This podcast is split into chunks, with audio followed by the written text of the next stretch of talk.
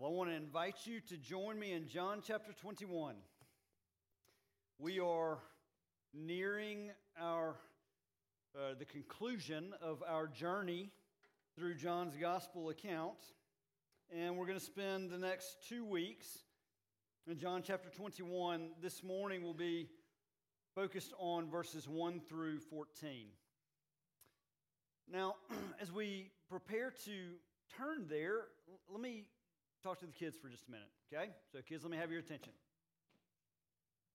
I want you to listen as we're reading the text and as I'm preaching, because this passage tells us something about how you can enjoy Jesus. Now, let me give you a hint, okay? It has something to do with breakfast. All right? Want you to think about that. I want you to listen, and I want you to ask yourself what you're learning about Jesus here, does that make you want to know him a little bit more? Okay? Think about that, and you can talk to your parents about it over lunch. Deal? All right. Now, as we get ready to read this passage, would you bow with me? Let's ask the Lord's blessing. Father, what a sweet picture we find in this passage of, of Jesus. And I pray that you would, you would bring this picture into color for us, that you would give us ears to hear what you have for us today. Do this by the power of your Spirit and in the name of your Son, our Savior, Jesus Christ. Amen. This is the inerrant and infallible Word of God. After this, Jesus revealed himself again to the disciples by the Sea of Tiberias, and he revealed himself in this way Simon Peter, Thomas, called the twin, Nathanael of Cana in Galilee, the sons of Zebedee, and two others of the disciples were together. Simon Peter said to them, I am going fishing. And they said to him, We will go with you. They went out and got into the boat, but that night they caught nothing. Just as day was breaking, Jesus stood on the shore. Yet the disciples did not know that it was Jesus. And Jesus said to them, Children, do you have any fish? They answered him, No. He said to them, Cast the net on the right side of the boat, and you will find some. So they cast it, and now they were not able to haul it in because of the quantity of fish. A disciple whom Jesus loved therefore said to Peter, It is the Lord. When Peter, when Simon Peter heard that it was the Lord, he put on his outer garment, for he was stripped for work, and he threw himself into the sea. The other disciples came in the boat, dragging the net full of fish, but they were not far from the land, but about 100 yards off. When they got out on the land, they saw a charcoal fire in place with fish laid out on it and bread. Jesus said to them, Bring some of the fish that you have just caught.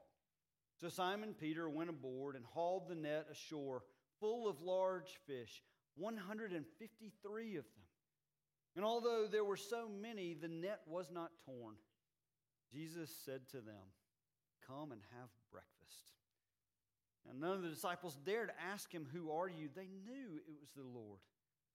Jesus came and took the bread and gave it to them, and so with the fish. This was now the third time that Jesus had revealed or was revealed to the disciples after he was raised from the dead. This is the word of the Lord. It's been a, a really sweet, fun week. They've gotten the opportunity to just sort of drop it down into low gear and do a slow roll through these 14 verses. They have given such an encouraging glimpse to me of Jesus in this passage, but I'll be honest with you, it has been also a bit of a challenging glimpse. Somewhat of a confession. I wonder if the same might be true for you as well. I have always read through John chapter 21 and, and sort of found the meat of the text in the back half of this chapter and what comes next. I would brush past this text thinking that it was all meant to just set up where we will go next week. Thought to myself, maybe you've thought to yourself, Jesus, what's the point? Makes me wonder do we have room in our busy life to simply sit and enjoy Jesus? Do we have time in our schedule for breakfast with Jesus? Or is that not productive enough for us? Are there enough theological nuggets in this text to make it worth our while for resting for some time here in these verses? Is it going to make me better at, well, you fill in the blank? I've asked some version or variety of those questions over the course of the week, and it's made me wonder if those questions are revealing a hole in my theology. Perhaps are they drawing out a deep longing? Jesus meets me in those questions, and he meets you there as well as he reveals himself.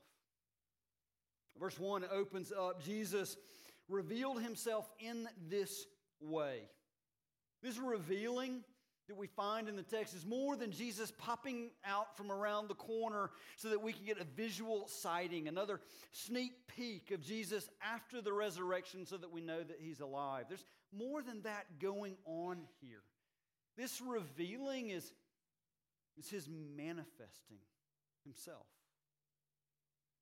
To manifest is to, is to show his fullness, it's to manifest his glory. Now, you've heard me say throughout our time in John that Jesus' glory is shown most clearly in John's gospel account on the cross. Through his self sacrifice for our sin, and that is still true, but, but though his work of redemption was complete, was finished on the cross, uttered out with his powerful words, It is finished. His work of revealing himself, the fullness of his glory, was, was not finished there. And we see it here in this passage, a passage that is rich with, with detail, though that detail is often subtle, and all of it, every bit of it, points to Jesus and his glory. I want us to see his glory as Jesus reveals himself in this text. And I want us to look at it in three ways to see him revealing himself through the memories, through the miraculous catch, and through the meal. First, the memories. Did any of this sound familiar to you as I read this passage? So much of it is vaguely familiar. And it most certainly would have been vaguely familiar to the disciples as they were experiencing it in, in real time. It was another account of, of a miraculous catch. At the beginning of Jesus' ministry, we find it in Luke chapter 5. There, the disciples had also fished all night and had caught nothing. They brought their boat ashore. Jesus uh, asked to borrow it for a minute. They, they pushed out a bit and he spoke. He taught from that boat. But after the teaching, he encouraged the disciples to, to put out into the deeper water, to, to let their nets out again. They caught a big catch that day. We read this text in John chapter 21 and remember the disciples must have experienced it and felt the, the waves of memory washing over them. And I believe that is the point.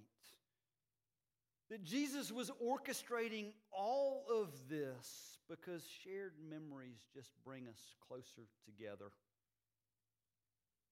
What do old friends do? They tell old stories. Anna and I are uh, part of a group that gets together to tailgate before football games, and we do that with old college friends. And each week, when we're together with those old college friends, we tell the same old stories. My old roommate is there.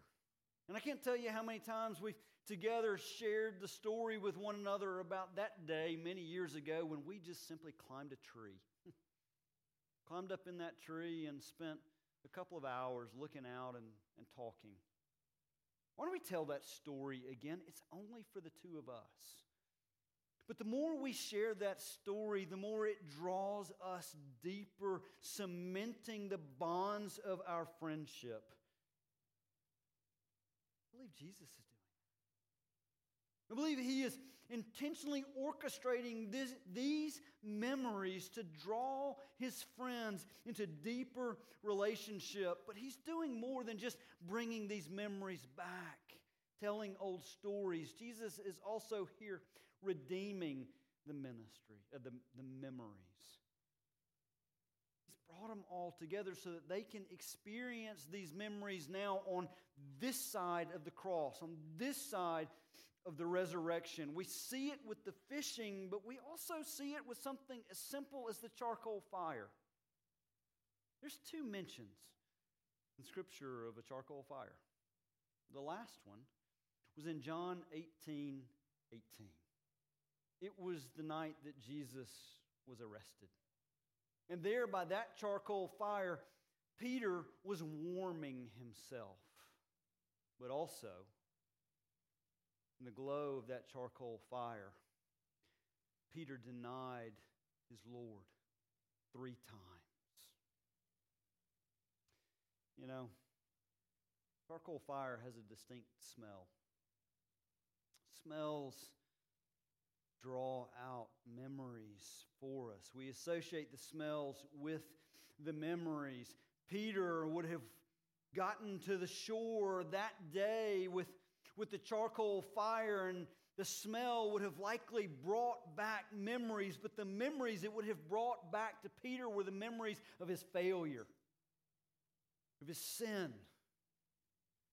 so, do you see the kindness in Jesus? Of taking that memory and intentionally redeeming it, adding new meaning to that scene, to that experience. All of this is revealing something of Jesus.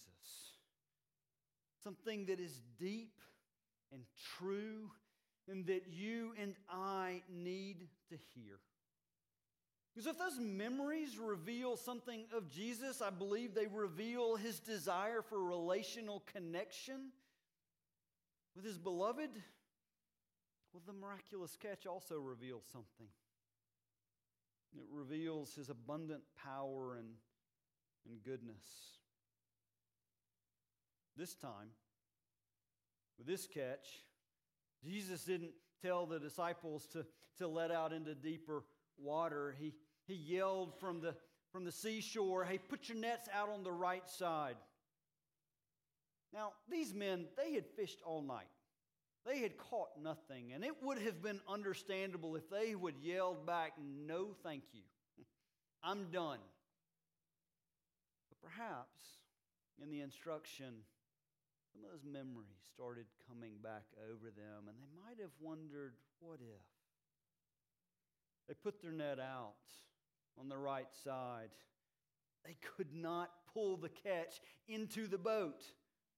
Dragging that net with them alongside of the boat to the shore. They, they hauled it in and they counted the fish 153. Now, why is that little detail here in the text? Well, some level it adds a, a measure of authenticity to the passage. We heard about that as we look to the resurrection account. Those, those details are the authentic eyewitness account that we have in Scripture, but, but I think there's also more than that. There's more than authenticity, there's joy. Have you ever caught a big fish? What did you do when you caught that big fish? I had a debate with Henrietta this morning. She went fishing yesterday, and she was trying to tell me how big her fish was. And I was comparing my big fish.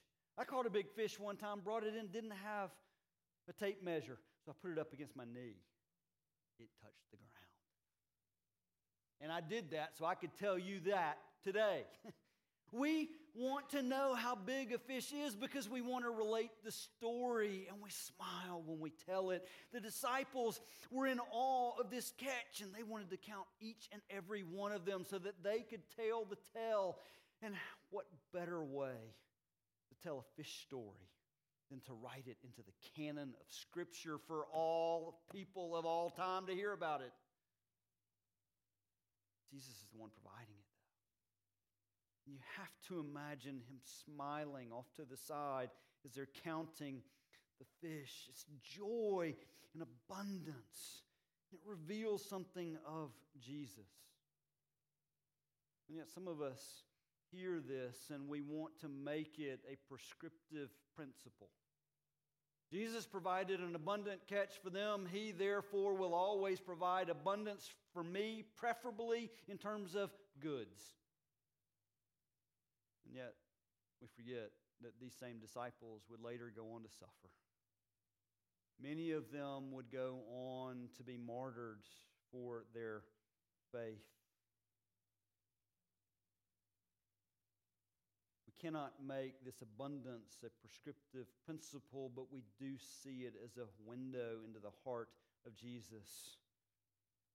Others of us are not tempted to make this a prescriptive principle. We're tempted to forget it. We're tempted to lose this side of Jesus, and when we do, we lose something deep of the joy we are to find in Him. I believe He's sustaining the disciples in this scene, preparing them for what's to come, and He's doing it with joyous abundance, reminding them and us that this abundance comes in union with Him. Remember, they'd fished all night and they caught nothing. They went out on their own to fish. But apart from Christ, they and we can do nothing. Jesus is drawing that lesson out for them, but do you hear and see that in this provision of abundance, there doesn't seem to be a rebuke? There's not this look and an expression of frustration in Jesus as he's drawing out for them that they can do nothing apart from him, but rather a joy in his drawing them near. You and I, we, we can do nothing apart from Christ. And so he joyfully draws us near with his abundance. That's what he's showing us, I believe, revealing of himself in this miraculous catch. And then, and then there's this meal. I told you I've enjoyed being able to slow down over this text over the course of this week. It's quickly becoming one of my favorites in all of Scripture. And verse 12 just captures that. In verse 12, we see the words of Jesus as he simply says, Come and have breakfast. That great? Jesus, the Savior, speaks to his disciples and says, Come and have breakfast. Now, kids, I told you that this passage tells us something about how we can enjoy Jesus. Let me ask you your parents or your grandparents ever ever cook breakfast for you? Your favorite breakfast, maybe pancakes and bacon. Or maybe that's just my favorite. What are they saying when they cook that for you and they say, "Hey, come and come and eat?" They're saying this. They're saying, "I enjoy cooking this for you."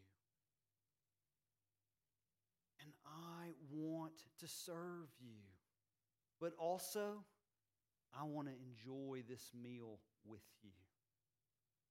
That's what your parents and grandparents are saying when they ask you to come and sit and enjoy. And so, how awesome is it that Jesus is saying the same thing? He cooked this meal for his disciples and he said, Come and eat breakfast. Listen, Jesus is the King of Kings. Jesus is the Lord of Lords. Jesus is holy, holy, holy. This is the same Jesus that John, the author of this gospel account, would later, when he is writing his experience in the book of Revelations, he saw Jesus in glory, and when he saw them, him there, fear came over him and he hit the ground in worship. This is the same Jesus. Have you ever taken a moment to consider that this same Jesus enjoys being with you? That this same Jesus invites us to breakfast. Everything in this scene is meant to reveal the inviting heart of Jesus. Everything. Did you hear how he called out to the disciples? Children. He's not being condescending to them. Think in terms of, hey, boys, come. There's familiarity, there's intimacy, there's connection, and it draws you in all of it, every bit of it. And so, with all of that in mind, we come to the back half of verse 12.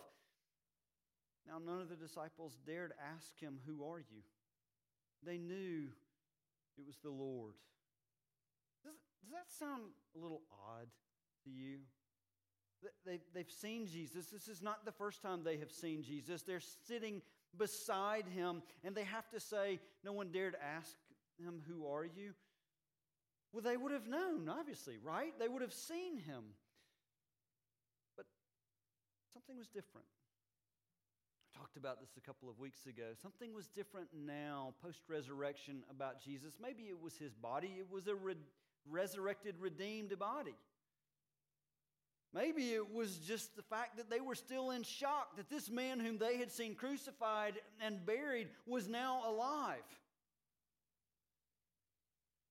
Yet he was the same. He was the same. And so, what was it that allowed them to just know? Was it his appearance? Maybe his the heart that they are seeing and experiencing in all of these ways. As he manifested himself to them, manifesting his glory relationally through the memories, the catch, the meal, they knew. And so we see Peter's response. A response that, that I pray informs our response. Look, to an extent, John chapter 21, I believe, can be considered sort of an epilogue to, to this gospel account. It's, a, it's an add on to the end where John has given to us an account of the restoration of Peter.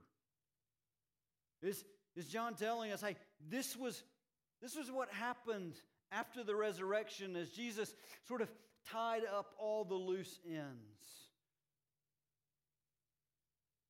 It opens back in Galilee that's where Jesus told the disciples, I'll meet you. They've gone back up to Galilee, up to the north. The Sea of Tiberias is also the Sea of Galilee. And there, in their old stomping ground, Peter went back fishing. Why did he do that? I've asked myself that question for years. I've, I've gone back and forth on it, and, and different Bible scholars go back and forth on it as well. Was, was Peter simply, was he giving up on ministry? I used to think so, but I, I don't anymore. But something's going on in this, going back fishing. Maybe he needed some cash.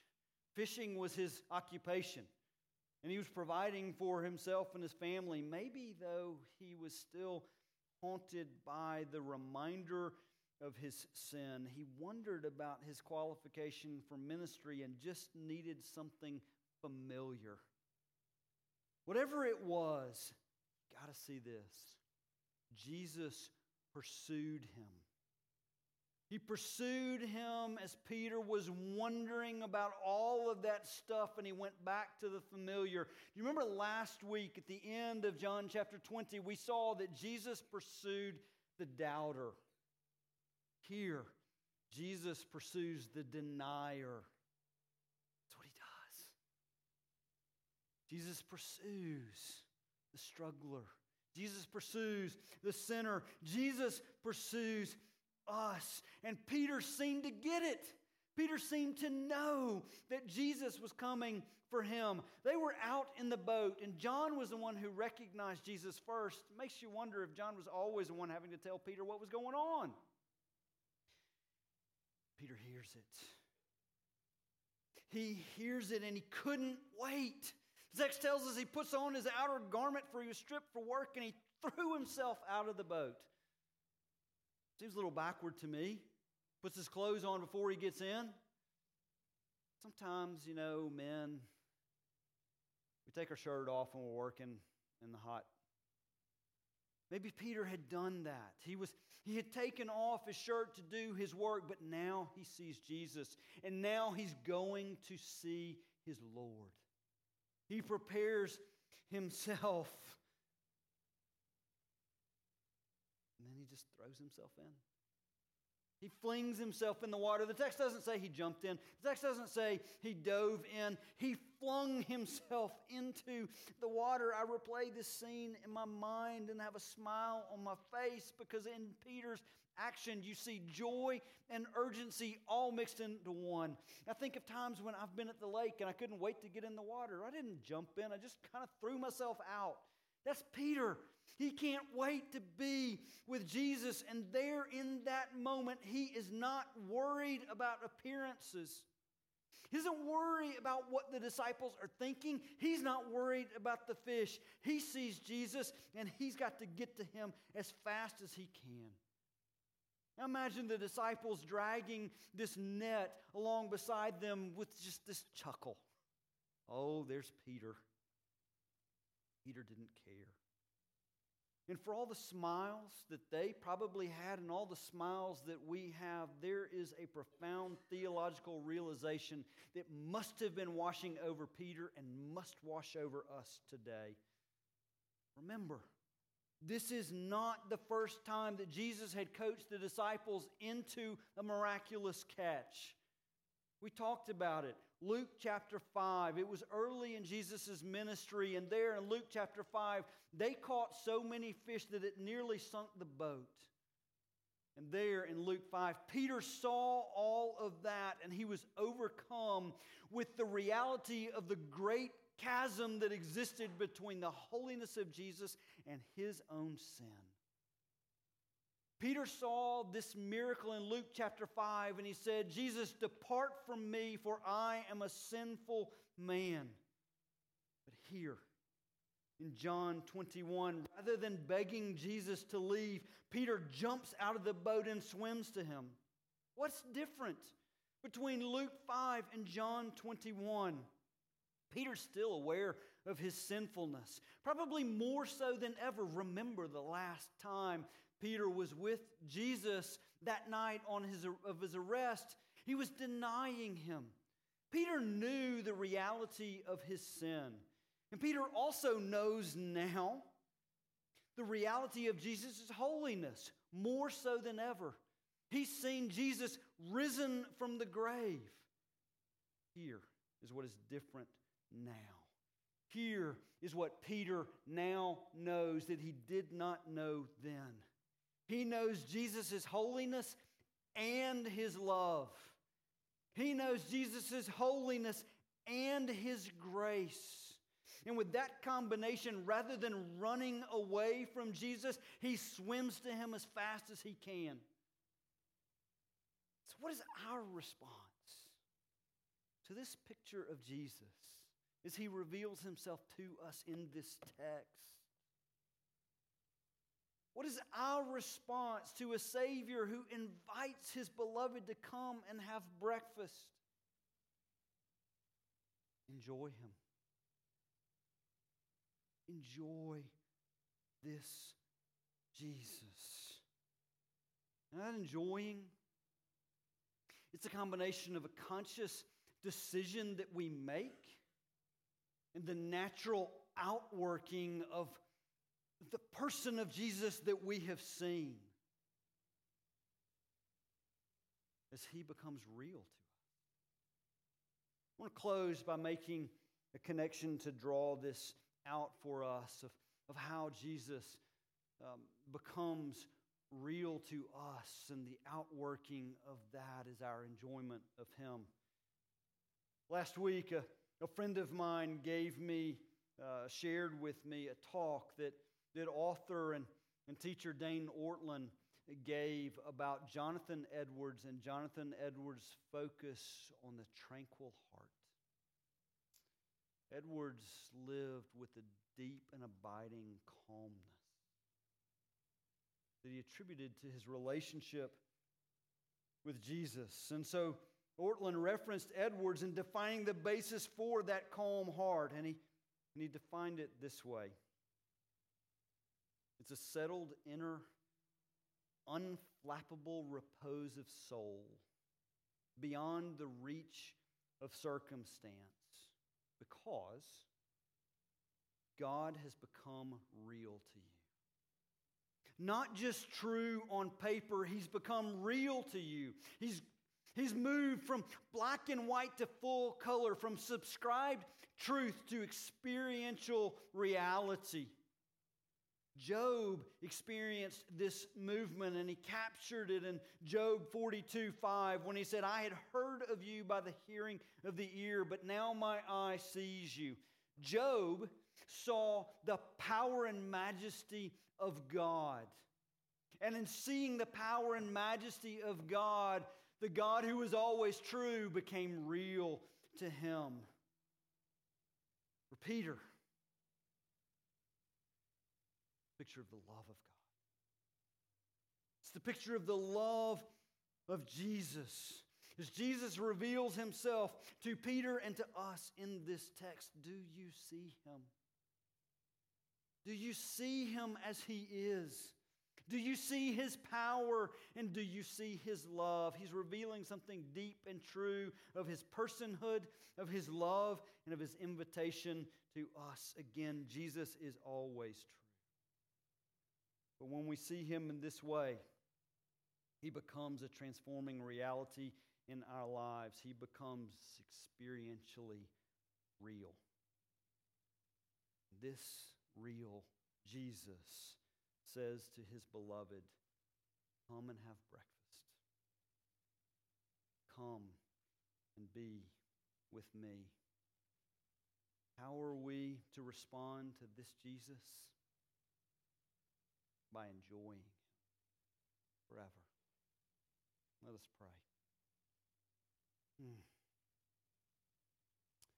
Almighty God, Father, Son, Spirit. You are beyond our comprehension, and that is good.